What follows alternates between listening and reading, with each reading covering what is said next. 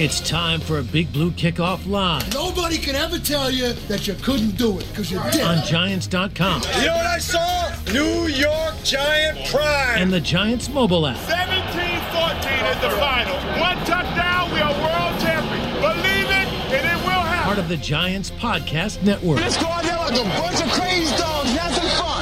Hello again, everybody, and welcome to Thursday's edition of Big Blue Kickoff Live here on Giants.com. We're so glad to be with you. I'm Paul Dottino. He is Jonathan Casillas, and we're going to be here for the next hour to talk Giants football with you, perhaps some other NFL things if you'd like to do that.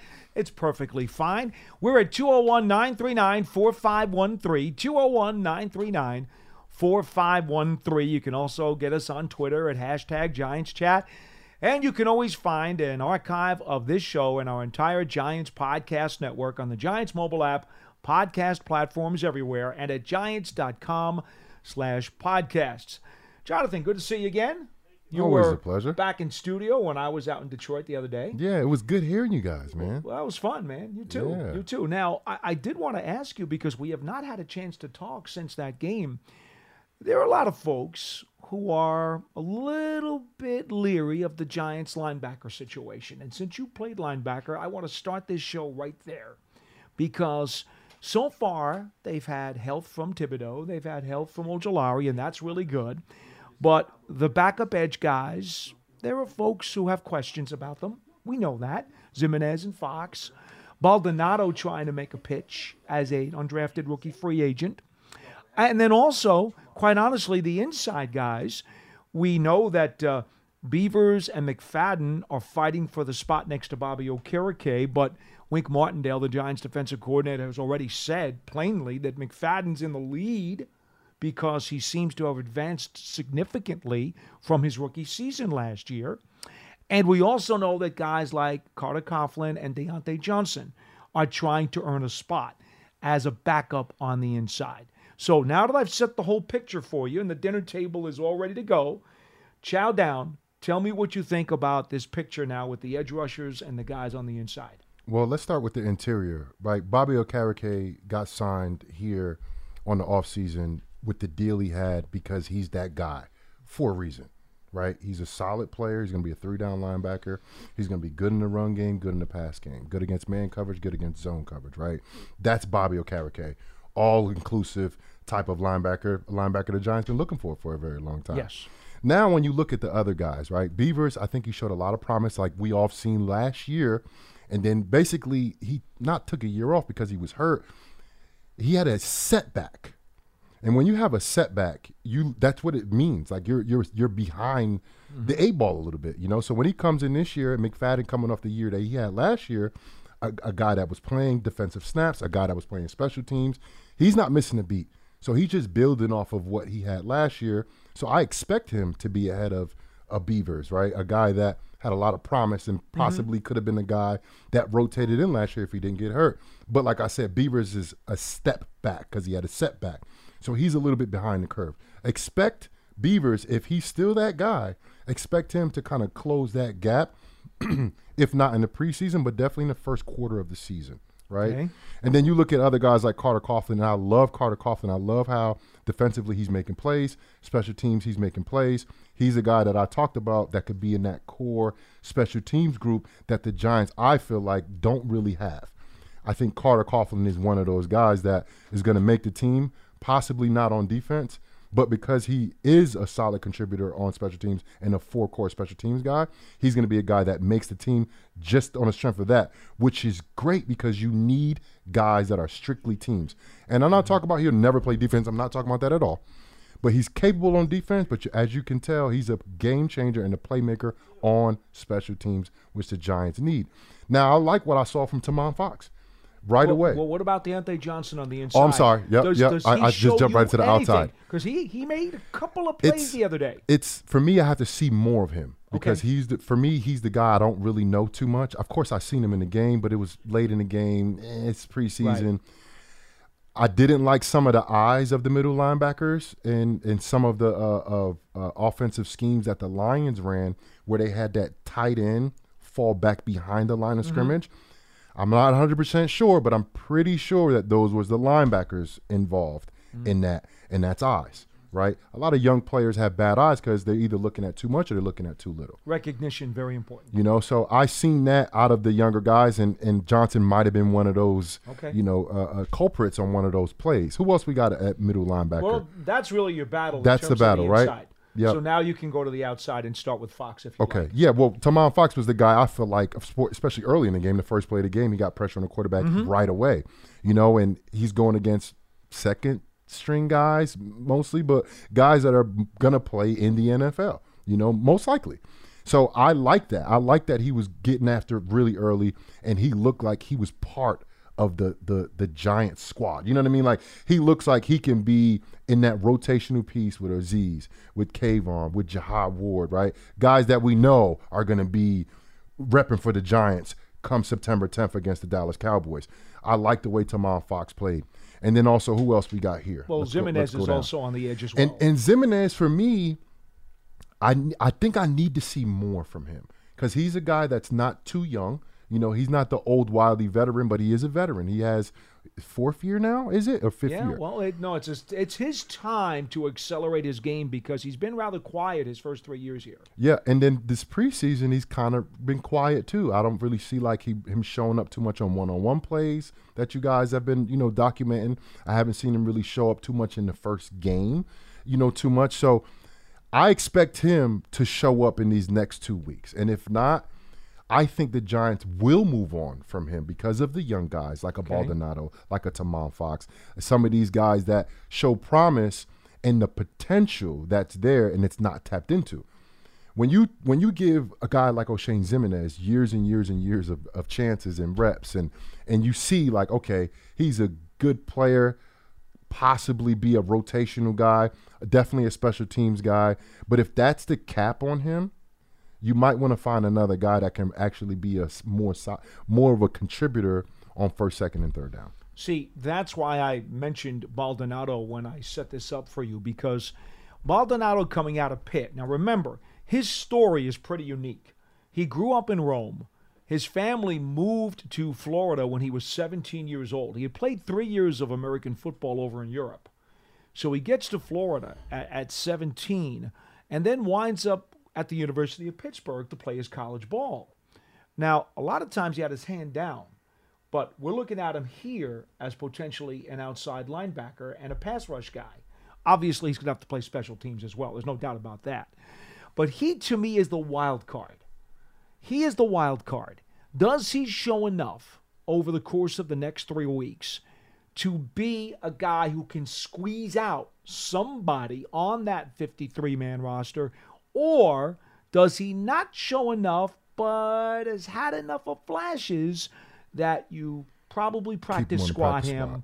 and then hope that he is one of those developmental players on the practice squad or one of you know as opposed to a scout guy because that actually it's different now the practice squad because it's so large you now have three kinds of players on the practice squad you have developmental guys you have scout guys and then you have insurance policies it used to be that you just had developmental guys or scout, guys. guys, right. But now you also have insurance policies, which are usually veterans.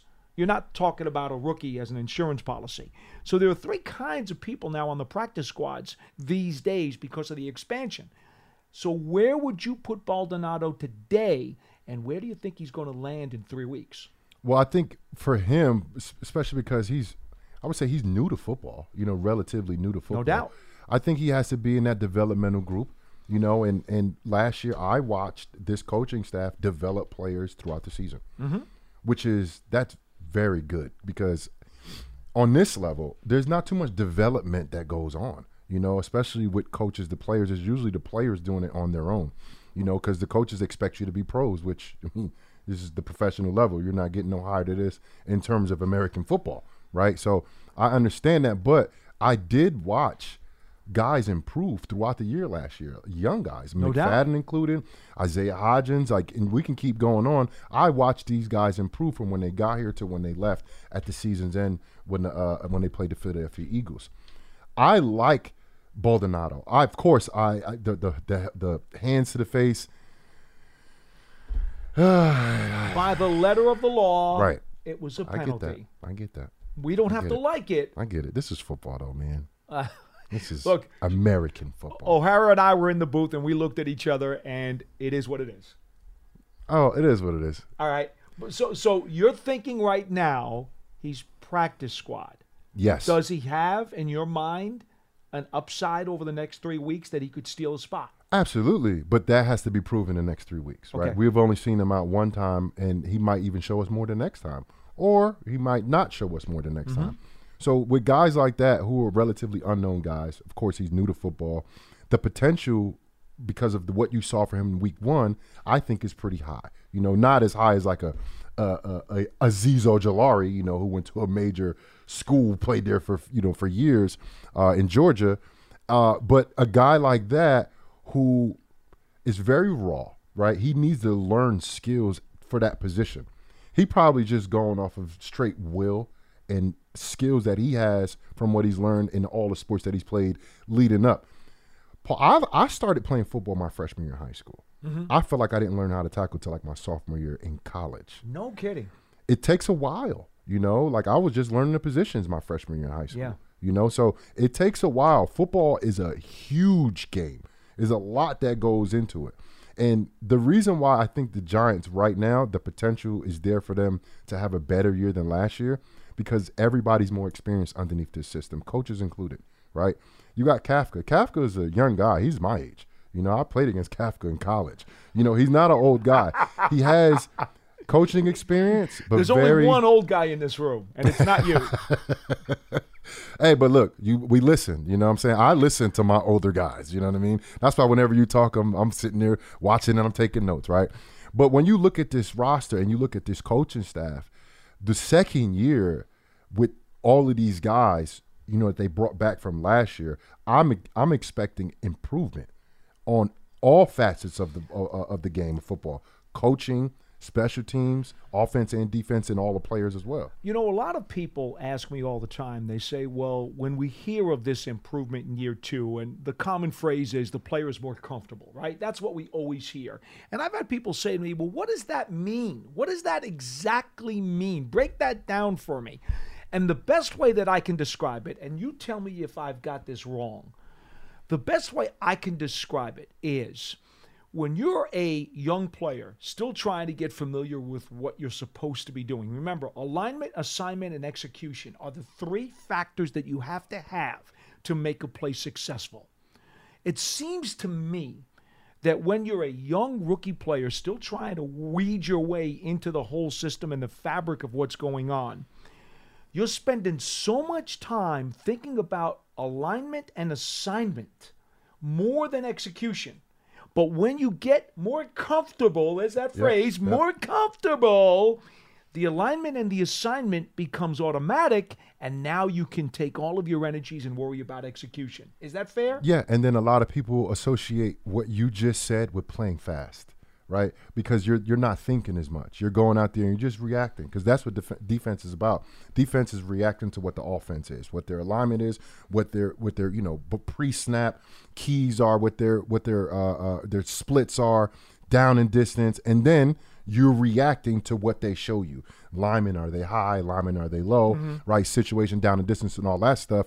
But if you're sitting here thinking about what's my assignment, and now motion happens, and you're like, oh, I gotta, oh, you're thinking too much. You, you and, and the thing is, young guys, rookies, first year players, second year players under new schemes, new uh, new players under the, on this team that might be veterans there has to be a thinking because you have to process information you know so this year uh, like i was saying earlier the second year in the system most guys are not going to be thinking and processing that information as much.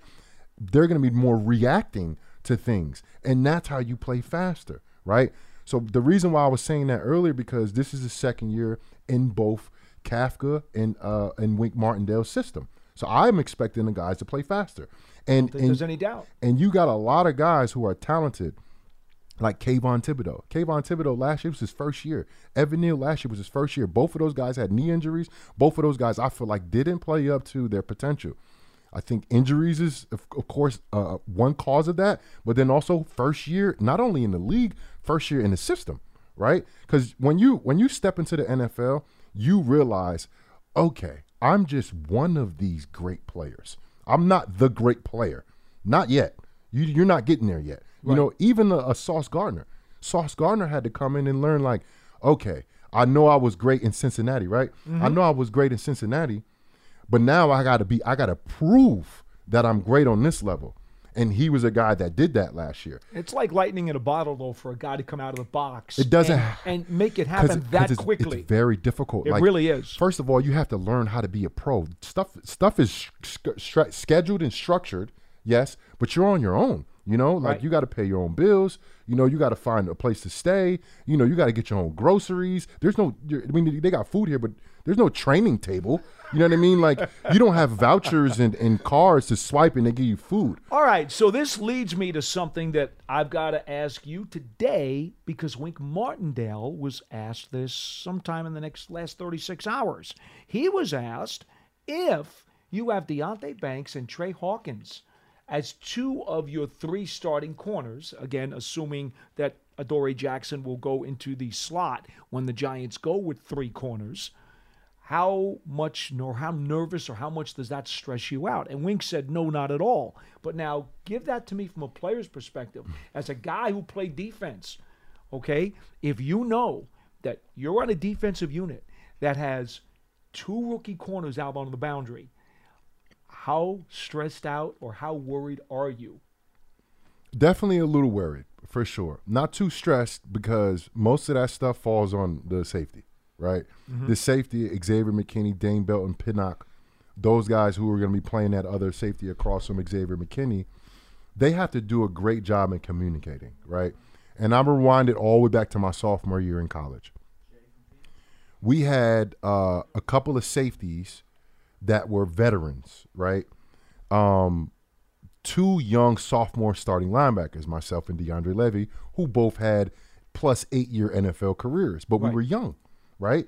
If it wasn't for those two veteran safeties communicating to us, we would have been out there lost. Like that's just straight up. Landon Collins, his first year here with the Giants, and going into his second year, Brandon Meriweather and Craig Dahl. Those guys not only communicated with him when they were on the field together, but Landon was a starting safety, so those guys weren't starters, but they helped them and they worked with them. Communication, recognition, all of the things that veterans do, you got to school these young kids to. You got to let them know this is how you prepare, this is how you learn. We got to be communicating and we all got to be on the same page. In particular, I've heard from the corners that Adoree Jackson and Bobby McCain have been very helpful. That's what, but that's what I'm up. trying to tell you. The safeties have to do a good job because the corners, the reason why they were drafted because of potential, right? Deonte Banks and Tre Hawkins, they both are big, fast, explosive corners that can cover. Next is the mental game. When you go against the best athletes in the world that play wide receiver in the NFL, when you're looking at the best athletes in the world, you're not only looking at the best athletes, these wide receivers in the NFL are smart. Oh yeah. And that's what separate the average, decent, good receivers from the great receivers. And luckily, the Giants don't have to look further out to this division to find some great receivers. Oh, that's for sure. You the got- tests will come fast and early. You got a pair of receivers in Philly. You got a threesome, damn near in in um in uh, in Dallas, and then also AJ McLaurin down in Washington. You got great. These are grade A receivers. These are guys that Yeah. not only are physically great and they can make all the catches and they make the contested catches. They're tough. They go across the middle, but they're smart guys. I mean, that's six games right off the bat in your division as rookies Yep. that you have the potential to get schooled in. Yes, or baptized, as they would say. Fine. Yep, and it'll it'll start week one. But it, look, I think because if you got a guy like Adoree Jackson who can play that third corner mm-hmm. nickel back, and he's also kind of fitting into that run game as well, that uh, I think it'd help take pressure off some of those guys on the outside. When you look at week one, right? Because all of this that they're doing preseason, everything that the Giants did leading up to training camp is to prepare themselves for September 10th against the Dallas Cowboys. Right. That is what they're doing. So the Giants might change their thought process after week one, but everything right now is to win week one. And That's what right. they're doing now, they got their six foot, they're over six foot corners on the outside. Yes, they're rookies, but ain't nobody else like them in the room. They're the biggest corners in the room, both of the Mm-hmm. rookies, mm-hmm. and they're going to have to go outside and play some really good receivers. Brandin Cooks and Gallup, and, then also Lamb. CeeDee Lamb is going to be in a slot. Mm-hmm. You need somebody to match up against CeeDee Lamb, and I love Darnay Holmes, but Darnay Holmes is overmatched against CeeDee Lamb one on one. You leave him one on one with CeeDee Lamb all game, even a Dory Jackson. You leave him uh, on CeeDee Lamb all game one on one. That's going to be some difficult, you know, coverages. But if you get a guy like a like a like a Dory Jackson that can match up with a very talented receiver that's inside, and it's so hard to cover those guys because they can go out, up, they can go left, right, out, and up. Right? They can do anything. They can go any direction. Well, it's a four-way release. Exactly. On the outside, it's a little bit different. It's a little bit easier to understand what kind of routes they're running. So I like them bumping a Dory Jackson inside because he's more experienced. And they did this when Eli Apple got drafted here in New York. You got a Pro Bowl guy in, in Dominique Rodgers-Cromartie, a Pro Bowl guy who they paid to come here in Janoris Jack Rabbit Jenkins. And then they draft Eli Apple, bump DRC inside. I wasn't at first I wasn't too happy about that because I'm like DRC needs to be outside. But then DRC showed that he can play inside because he has experience. I think guys like Mike Hilton for the Cincinnati Bengals are extremely underrated. Guys mm-hmm. that can excel at that that because you're going to play corner, but then you're also going to play linebacker and you're also going to play safety. That's right. You have to be a very versatile and smart player to play inside. And you better be willing to hit. Right. Who else is going to be that for the Giants? It has to be a Dory. And I, I think a Darnay's there. He had his chance last year. I don't think he did as great a job as they wanted him to. Well, he's been inconsistent his whole career. That's what I'm that's saying. why, with, without grabbing that job by the throat, the Giants finally decided a couple of weeks ago, keeping the Cowboys in mind and CeeDee Lamb, we're going to have to do better. Yep. Oh well, let's try throwing a Dory in there. That's that's the whole reason for this this idea and this experiment to come to fruition. And it's all about matchups. Like they talk about boxing and UFC. It's all No about the fighting styles, right? All about matchups. Always. The Giants are trying to match up to the explosiveness of this Cowboys offense, right? 201 939 4513 is our phone number here on Big Blue Kickoff Live. We're going to try to go rapid fire. So glad to have Jonathan here with us today. So we want to get to as many calls as we can. The Giants will be playing the Carolina Panthers tomorrow night at MetLife Stadium in preseason game number two. Bit of news, if there, if you want to call it news, is that head coach Brian Daboll uh, has declined to announce how many snaps any of his starters will get, if any at all. The writers really tried to pry As it out of him yesterday, and Brian would not have any part of that. So we really don't have any answers. So that's the one question we do not want you to ask, because only Dave's and his staff know how many snaps I'm- the starters may play. I'm gonna guess. I'm gonna guess because I've done this before. A Not- series? Not, in the three, you know, preseason game era. I was configuration is different now It's because it's only three. And they it's- you think rely a the lot on practices. Yeah. I think at least two series for Okay. most guys. But somebody like a Saquon, somebody like Daniel Jones, Andrew Thomas, Mm-hmm. they might just get one. All right. The Giants Huddle podcast is available right now, of course, on all your favorite podcast platforms and at giants.com. You can hear all kinds of interviews there. Uh, make sure that you uh, leave a positive review if you're on the Apple podcast uh, site, I suppose is what you would call it. Uh, don't forget now, run or walk with Giants legends. The Giants Foundation will host a 5K race and Kids Run presented by Quest on Sunday, October 8th. That is at 9 a.m. at MetLife Stadium. Net proceeds will benefit the Giants Foundation. All participants will receive a commemorative T-shirt after the race. Stay for a post-race festival with appearances by Giants legends and a live DJ. Register now at giants.com/5k. And Giants fans, don't forget, take your fandom to the next level with a season ticket membership. Stay connected to the team all year round, not just on game days. Memberships are now available for the 2023 season. To learn more, visit giants.com slash tickets. Limited inventory is available. And of course, we always remind you that there are 2023 single game tickets available for the Giants this season. Uh, we were talking yesterday, Jonathan. A couple of games, I believe, are already sold out, but there are some single game tickets available for the Giants home slate this year. Go to giants.com slash tickets to secure your seat. And now it's time to talk to you folks at 201 939 4513. And let's see who is first up on Big Blue Kickoff Live. Pearson, I believe we have. Hmm, why is not on my screen for some reason? Gotcha. We'll go to Jay in Phoenix. Thank you. Jay, you're first on the program. Hello. Hey, Paul. Hey, Jonathan. What's going on, man? Uh, Jonathan, appreciate appreciate your efforts over the years playing for the team, and then Paul, you've been a stalwart for for years and years and years. It's fun. thank You you. guys- Decades, it- it's fun. decades, It's fun listening to these. Uh, yeah, no kidding for decades. So I really appreciate you guys' hard work. Um, I had a couple questions. So first, uh, my son and I are actually coming out to the opening game. We're we live out in Phoenix, but we're flying out to see Giants versus Cowboys. Okay. And I wanted to get any advice that you've got. You know, we don't have family in the area, so we don't have like um, you know tailgating set up or anything. Anything to experience on the game day itself that you'd suggest? Yes. Come early so you can go to the, the Giants preseason or pregame show hosted by your boy. Okay. we'll be outside the Pepsi gate. So, yeah, come through.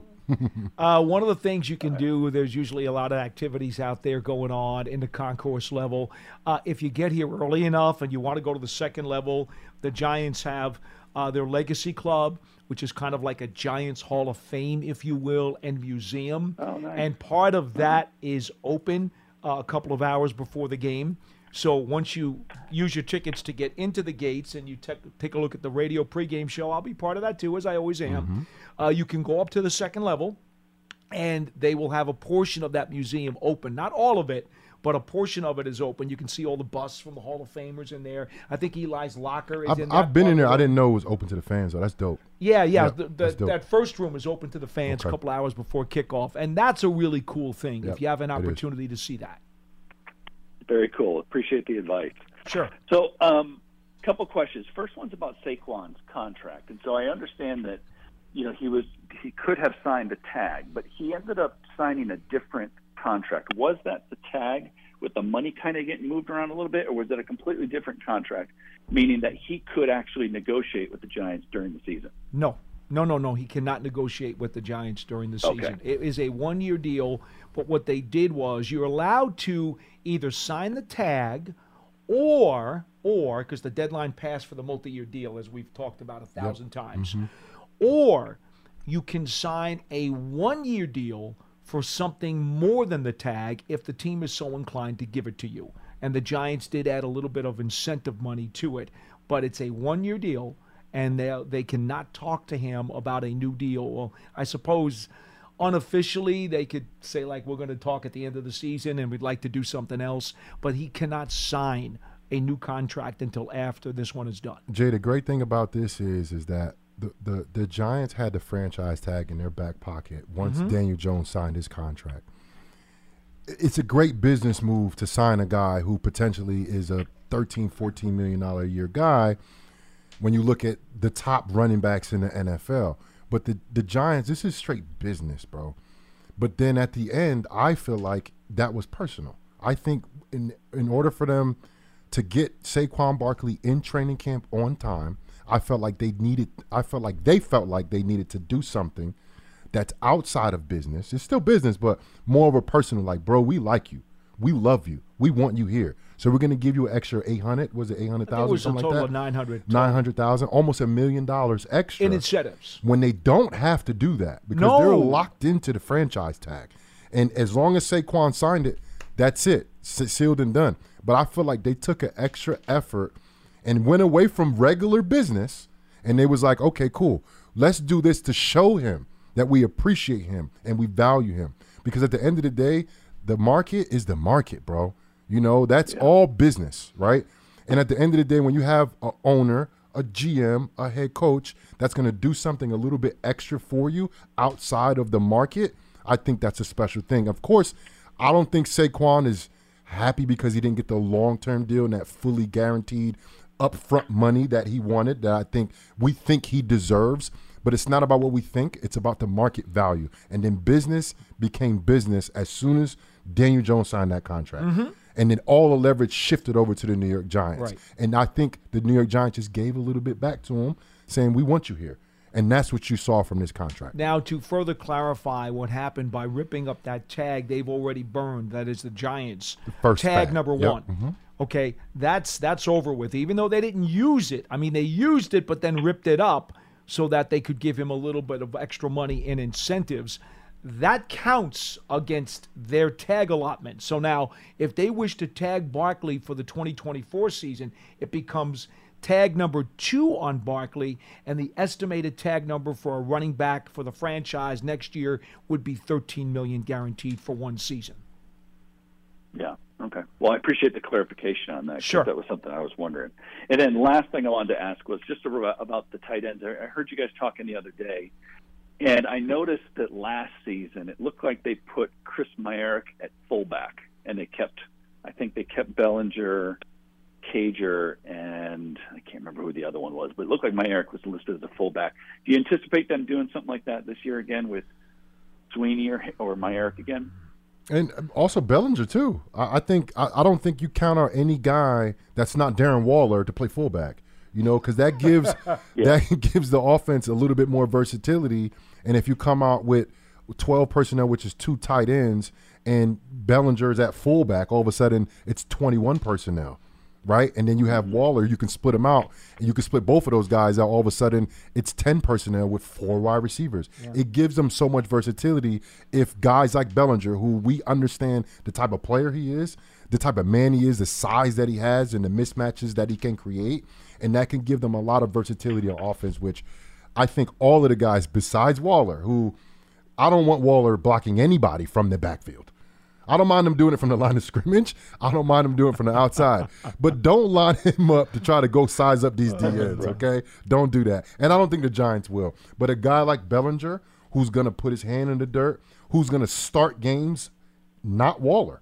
Like, I think some games, Waller's not going to start. I think they're going to come out 11 personnel. It's going to be Bellinger.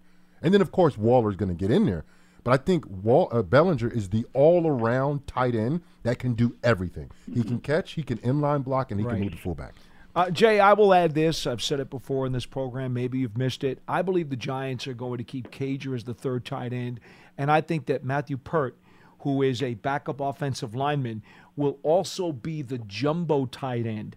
And XO, thereby, yep. I believe that's, that Sweeney is going to wind up getting cleared through waivers and go to the practice squad. I think they want to keep him in the mm-hmm. building, but I think when you're talking about that extra blocking tight end, I think they're going to look at Peart to be that guy when they need him because it's not a formation they're probably going to use very much.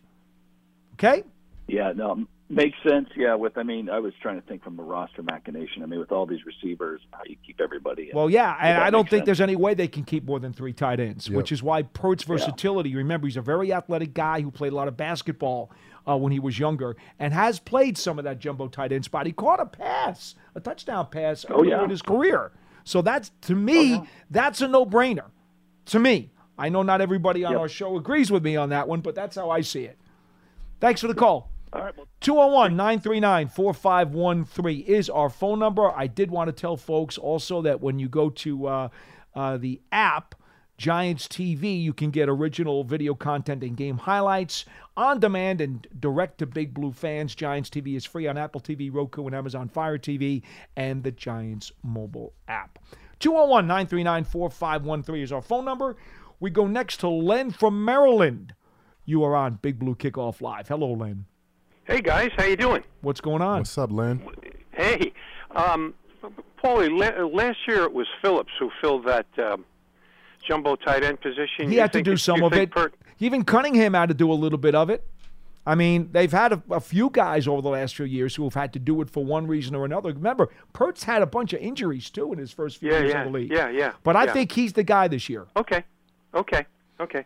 Um, did you do the play-by-play the other night, Paulie? Yes, on Friday in Detroit. Hey, good for you. Did you have fun doing that? Sure did. Good. I couldn't obviously couldn't hear it down here, but somebody happened to mention during a phone call that I had with an, another Giants fan that you you had done the play-by-play. Good for you. Appreciate it. Um, uh, John, uh, J- Jonathan, um, I, I, I really enjoyed your w- one-minute explanation of the transition uh, from college football, highly structured, to the professional level, where you know after practice you're pretty much on your own, and you you gotta kind of you know make your own way and be able to do that. It it reminded me of a detailed scouting report that I saw uh, within the last 10 years on one of our former number one draft picks. I won't mention the name, but the detailed review uh, ended by saying he can't cook. And upon further and upon further query, um, I was able to find out that what he meant by that was that he wasn't going to be able to deal with the unstructured atmosphere at, at that young age. That he, he wasn't quite ready to do that, and that that was one of the negatives that this scout had on that player. So I, I kind of you know listened closely when you talked about that, and I, I would agree. That's that's that's a big step because you finish practice and you you got a lot of time on your hands, and you got to be able to stay safe and you know uh, relax a little bit. Um, so so I appreciate your comment on that, uh, Jonathan. Thank you. Man. Uh, on on the Paulie on the practice squad, you know, you you the way you broke it down at the beginning, that's that was really pretty cool. Three categories. Um, you know, so to me, it's almost like the the roster for the the 53 is to me now the way we use the practice squad. It's it's almost like a 60 man roster. You know, now I know the last seven those those last seven, 54 through 60 are going to be paid differently than the 53. Mm-hmm. But but the way they use it, um, I, I think you were right on with that. Um, you know, you it's like you need those insurance policies. Now, with regard to to the insurance policy idea, Paul, um, how many veterans are we allowed to keep on the practice squad? Mm, Do you know? I Do you think know the I think the number is six, Okay. but I'm Okay. not. Don't don't marry me to Yeah, that. yeah, okay, okay, yeah. And uh, so I suspect there are some guys who could be three or four. You know, you know, you look at uh, X Man, um, and you say, well, maybe you know, if he doesn't make the 53, maybe the insurance policy, and we ask him to, you know, be on the practice squad. It is year. six, But- Len. I just checked it. Okay, thank you very much. No I problem. appreciate that, Paul. Um, Jonathan, well, you, you you talked a little bit about uh, Adoree Jackson in the slot, and I, I've kind of been intrigued by that. You know, reading about it, I haven't really seen it yet. Um, do you think that really has something to do with? We've looked at the roster and we've said CeeDee Lamb is just going to be too tough for the the regular folks that we play in the slot. He's We're tough for have to do everybody. I mean, you, you watched the games last year, right? Yeah. You well, watched the I, I mean, games so every year. team, so every, so every team, including ourselves, uh, has has to react to that. Do you, do you do you think that's really what it's all about? Absolutely. Yes, because you know what it is? A lot of the really top good receivers, they play on the outside in the NFL, usually. Mm-hmm. CeeDee Lamb plays in the inside 60% of the snaps, which Yeah. is a big number for a guy that could be possibly matched up on your third corner or Oh, yeah. a linebacker. Yeah, Like that's yeah, the yeah. potential. Like if Yeah. you think about it, right? And and I love Victor Cruz and he was uh he was hell to play against because he was Yeah. a strong, sure-handed, explosive Yeah. receiver that played in the Yeah. slot. You know who might Yeah. match up against him? Me. linebacker, the nickel linebacker might match up against CeeDee Lamb. Yes, you have to understand who you're going against. And in this division, one of the most talented receivers in the league is not on the outside, he's more on the inside. You have to know that. You have to understand that and you have to prepare for it. And I think that's what the Giants are doing. Yeah. Okay. Well, very. You know, you know, that's that's that's good to know. To see, heard it break down that way. Hey, to the previous caller on what to do before the game at the stadium as a season ticket holder, one thing I would, one thing I would advise after stopping by the pregame show with you guys, Jonathan, um, if you're, you know, if you, I think he was coming from Phoenix, and, and you're, you know, it's your first time. Um, you you you, you got to make a visit to the Legacy Club, as Paul suggested um, you, you wander around in there for a few minutes, and you're going to be ready to play a football game that night. It really gets to you. it really gets to you. It's very Hey, cool. Um, uh, you, you know, what do you think? I'm just going to make a guess. We probably got about eight slots left on the 53, so it's going to be really interesting. And Paula, you you you you pointed out last week. Um, don't count out Shane Lemieux, and he had a nice game the other night. Really good second half. Yeah, still in the running, still in the running. So it'll be interesting to see a couple of those, you know, last spots on the 53. Hey guys, thanks for taking my call. Be well, Let's Len. go Giants. Let's All right, go take Giants. care. Thanks, Lamb. 201 939 4513. I keep thinking that there's going to be like three weeks for these guys to still prove themselves. Well, to be frank with you, the cut has to come on August 29th. not that much. So it's time. actually only 12 days. It's 12 days. Well, you know why? Because I kept thinking, weeks. well, I kept thinking you got that third preseason game, then you have a week and a half off till you play the game against Dallas. But the cut has to come on the 29th. It doesn't come closer to the Dallas game. It comes only two days after the Giants play the Jets. And that game is just about a week Right, away. A week away. Next Saturday. Okay, And- so and- it's 12, a 12 days from today. A big number. It's over huge 35 guys that they have to cut at one time. It's from 90 to 53. And how about this number, Jonathan? I, I, I said this the other day when uh, I forget what show I was on, or even if it was in Detroit. You know, right now, as we speak today, on the Giants 90 man roster, there are 34 players who are in their first year with the Giants right now. Wow. So Over a third. Yeah, it's crazy. So now, of course, once it gets down to 53, that number is going to shrink significantly. But it just goes to show you how much work this front office has done Yep. to get this playoff team to try to go to another level. Yeah, I like that. I like how you said that because they are a playoff team. 201 939 4513. We've got a couple of lines open and, oh, about 15 minutes or so left on the show. Let's go to Tim from Charleston. You're next on Big Blue Kickoff Live. Hey, Paul, Jonathan. I'm not from Charleston. I'm in Charleston, but let's uh, we'll pass on that. Okay. Uh, I got I got three quick questions for you. The first one's about coverage. The other two are to get your opinion on things. In terms of the preseason games, because last year we were lucky. I think two or three, or all three of the preseason games were actually on TV down here, but none of them are. I think this year.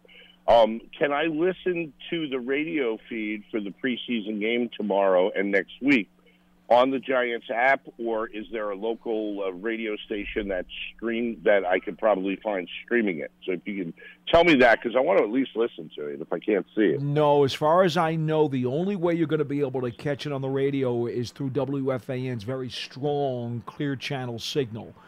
Now, yeah, uh, I've been able to pick them up in the yeah. past, like with your pregame show and stuff. So that's good to know. But that's it's not the best app. way. Okay. No, it's not on the app any longer. That used to be the case, but that's no longer uh, going to happen. So that's the only way to do it. And and as far as the next two preseason games, they'll both be televised live by NFL Network. So quite Oh, frankly, okay. quite frankly, you'll be able to I watch able them. to see them. You- Yeah, uh, if you yeah, have excellent. NFL didn't Network, both both the Panthers and Jets games will be live on NFL Network. Excellent news. Excellent news. Thank you, Paul. Thank Sure. you. Um, so the next question is about offensive line and numbers. And, you know, uh, going on some assumptions here, obviously, you know, Glowinski, Bredeson, uh, JMS, Zudu, Thomas, Neal, and Peart is the uh, uh, first swing tackle. And then you've got um, uh, Lemieux, and you've got McPherson. McPherson, I think is, is how it's said. McKethan, Um, McKethan, you're talking about? McKethan. who just came yeah. back, by the way, from the PUP list. So, Right. you know, he's got a lot of catching up to do. And don't forget, did you say Phillips? No, I didn't mention him. Well, that, that's another guy right now who's been dinged up, and he's been in this system, and he can play both tackle and guard. So he's another young veteran who certainly is is going to be strongly considered for a job. And that's and that that in, I didn't realize McKethan had come off the pup because I thought they might le- keep him on pup at the beginning to have more flexibility. But um, the, so my question comes down to is: Can you go into a season with just one true swing tackle if you have guys who can play guard and tackle? So that was my question, basically. Yeah, I think you could with one swing tackle, and then you got guys that play inside and outside, so that gives you Yeah. two or three guys at that can play Mhm. tackle outside of the starters. Yeah, I think that's fine. Now, to be fair, and I'm not trying to be funny, Wyatt Davis had never played a snap at tackle in his life until Detroit the other night, yeah, and it did not go well. And it showed. it Yeah. showed. He Well, was a goldfish I mean- out of water, Yeah, and bad. and that's not his fault. But they needed somebody to take those snaps, and he was the sacrificial Yep, lamb. That's exactly the term. It's sacrificial Yeah, lamb, and it's and it happens. yesterday. That happens. I heard you. I heard you say that yesterday with John. So I'm just figuring if we keep nine, somebody's going to get squeezed out. But and I guess Lemieux is probably. I know he had a good second half last week, but he may be low man on the totem pole, although he can cover at center, which gives him an up. Anyway, so my last question is this, and this is a hypothetical. So I want you to. I'm going to try to phrase this the right way so it's easier to answer. You know Um, how much we dislike hypotheticals. Go ahead. Oh, come on, Paul. You and you and Lance are the hypothetical kings. Come on. Oh, Um, I- he hates the fact that I don't like them. Go ahead. All right.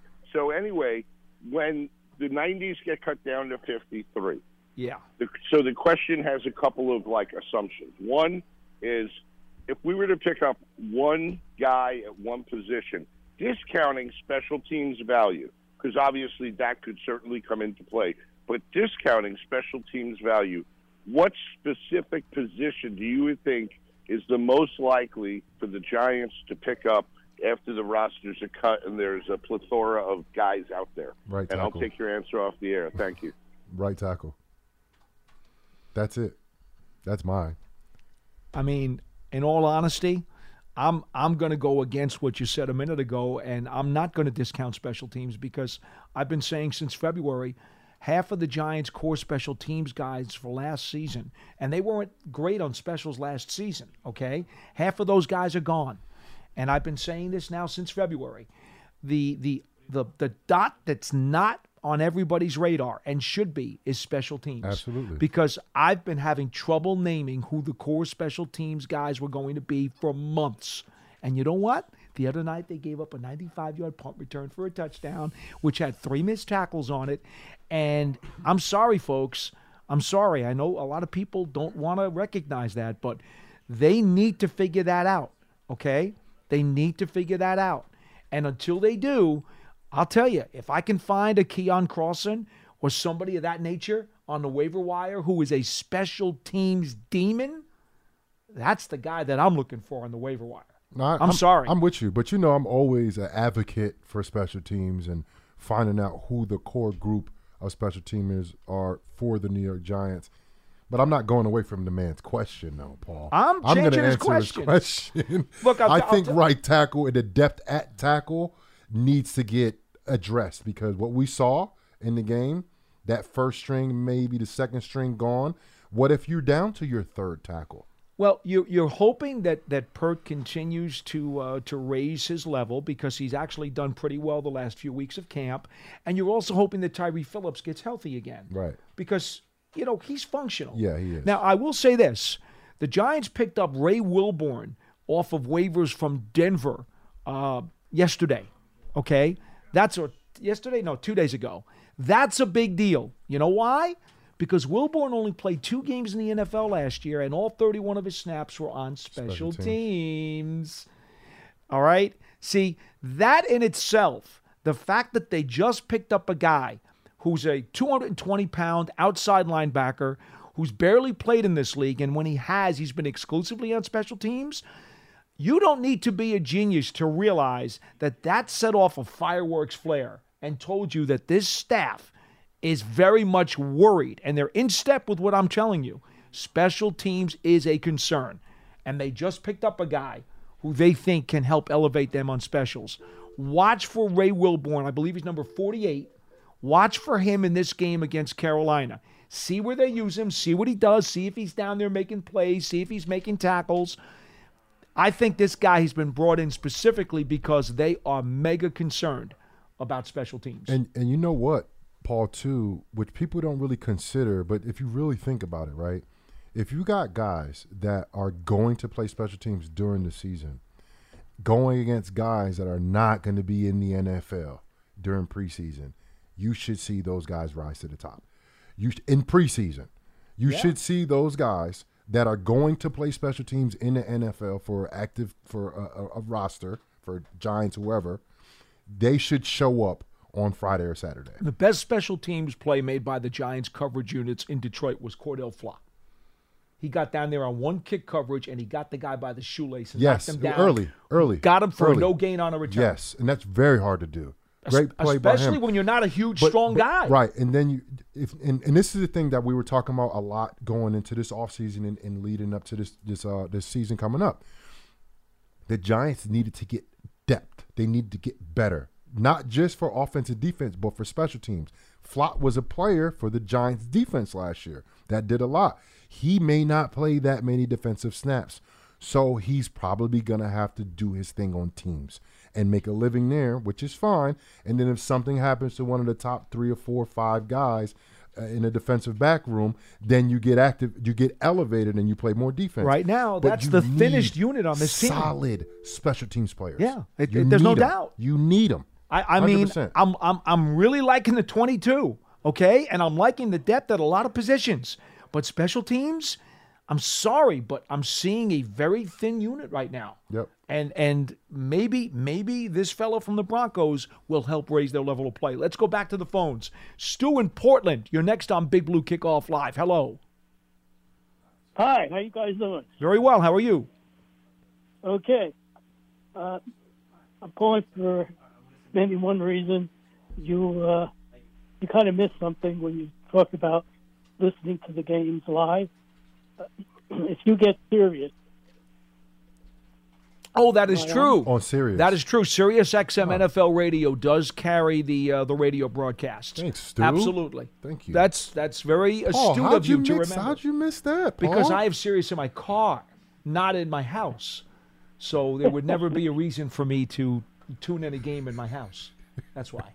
But that's a good point. well, if you do subscribe online, uh, you can get it in your house. Uh, it's channel 823. There you go. Thank you. Excellent. Excellent. Appreciate that. Uh, Good I've one, been Stu. a long time, long time Giant fan. Back in the '40s, uh, season subscriber from 1956 until 1980 when I moved to the West Coast. I listen to you guys every day, if not live. Well, thank you for your attention. We appreciate that. Uh, I And by the way, it- Stu, let's take it to another level. I think if you get the right subscription to Sirius XM NFL Radio, I uh, or, or Sirius XM, I think you can also listen to the game on your app on your phone through the Sirius app. Is that right, John? Does the Sirius app Yeah. also play the game? John's not sure, but I think you can actually get it on your phone. I don't work for Sirius. Okay, I know, I know, but you but Sirius carries the game, so I think it would naturally be on the app. Sure. We're not sure, but we think so. Still go ahead. I, I can verify that the answer is yes. It is yes. It is on the app you- also. Okay, that's great. But that's the Sirius you- XM app. That's not the Giants app. Right. If, if you uh, subscribe online, you can get it on your radio, your iPad, uh, Excellent. anywhere, anywhere that uh, that you have Wi-Fi. Well, thank you, Stu. I appreciate that information. Anything else you wanted to add? Nope, that's it. All right, be Thanks, well. Real quick, we'll take one more call if somebody wants to get quick with their fingers at 201 939 4513. Before we do, quickly, Jonathan, uh, is there one snippet that you're going to be looking for out of this Panthers game? Again, we don't know who's going to play, but is, is there is there one thing? I'm telling you now, it's special teams. I want to see some good special teams coverage in this game against Carolina. I'm gonna look not only to see if Tomon Fox and Baldonado can show up again, but who else is gonna be on the defensive side and show up that they can be one of these rotational pieces and possibly be a special teamer as well. Yeah, how about what uh, what Tommy for. DeVito did the other day, huh? I, I, I think Tommy DeVito, who had been very quiet during training camp, you know, he showed up in Detroit. I'm, I, look, I'm gonna be honest with you. When I was at practices, the the times I came to practice, I watched Tommy DeVito scramble on seven on seven. Yeah. Like you don't scramble on seven on seven. You throw the football on seven on seven. To watch him do the things that he did, especially in the first half, when I felt like he got decent protection in the first half, I felt he played lights out. Sweet touchdown pass to Sweeney. Great decisions.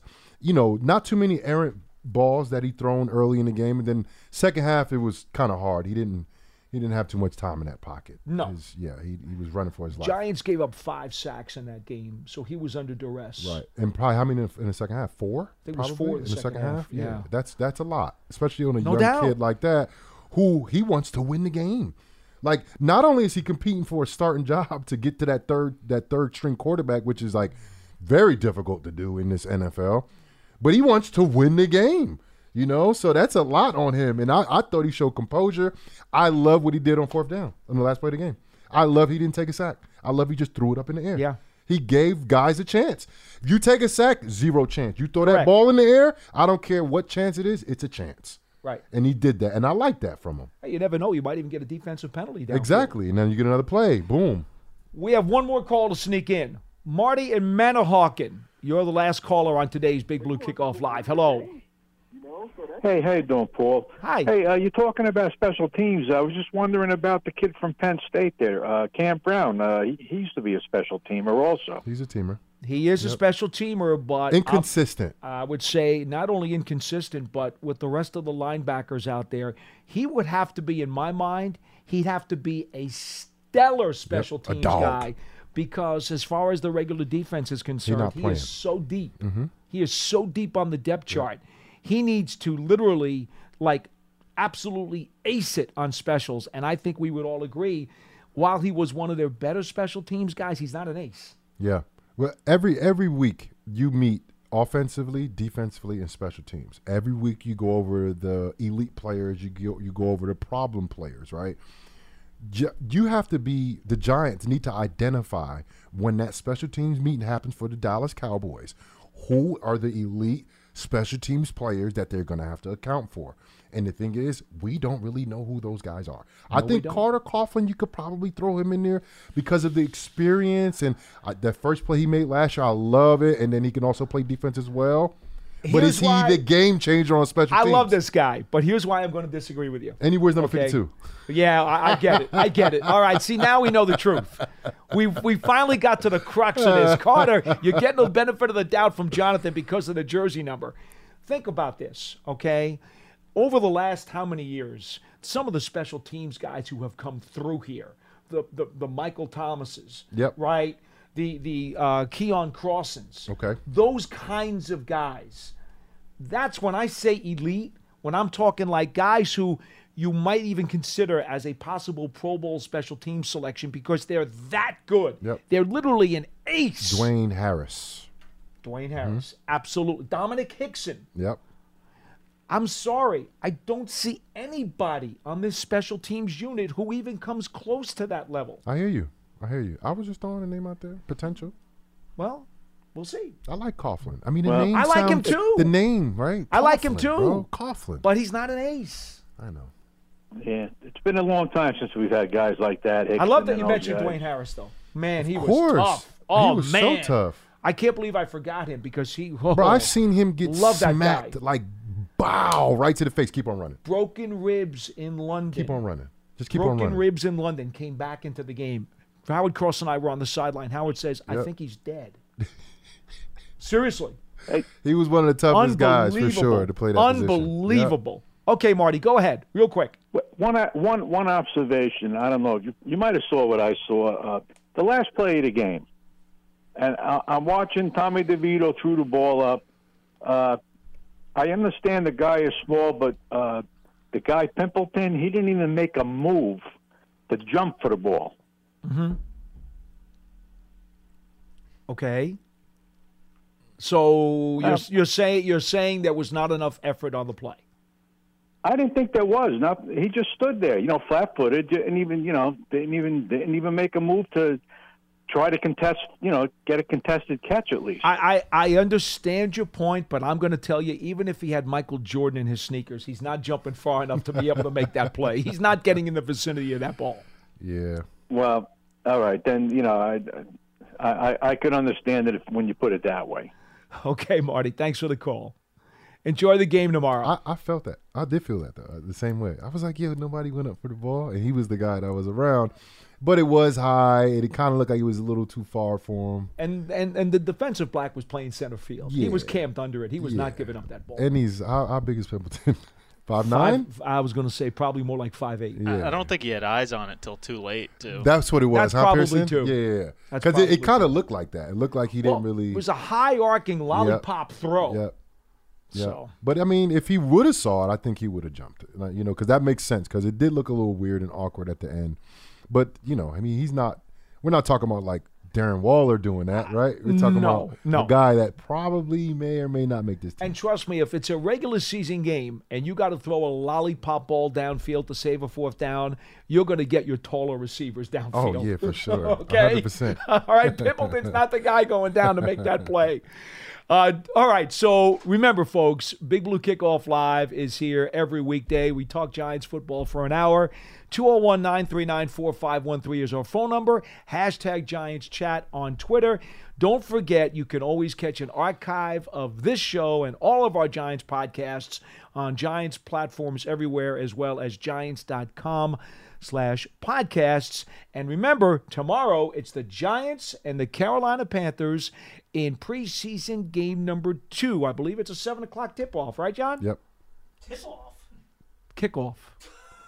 tip-off. He did say tip off. I'm, I'm, I'm, I said tip-off. Um, John and I talk a lot of Knicks during the course of the week. Not the last three months. And that's true. Seven o'clock kickoff tomorrow. Pre-game show starts at six on WFAN. For Jonathan Casillas, I'm Paul Dottino. We'll catch you next time on Big Blue Kickoff Live. So long, everybody.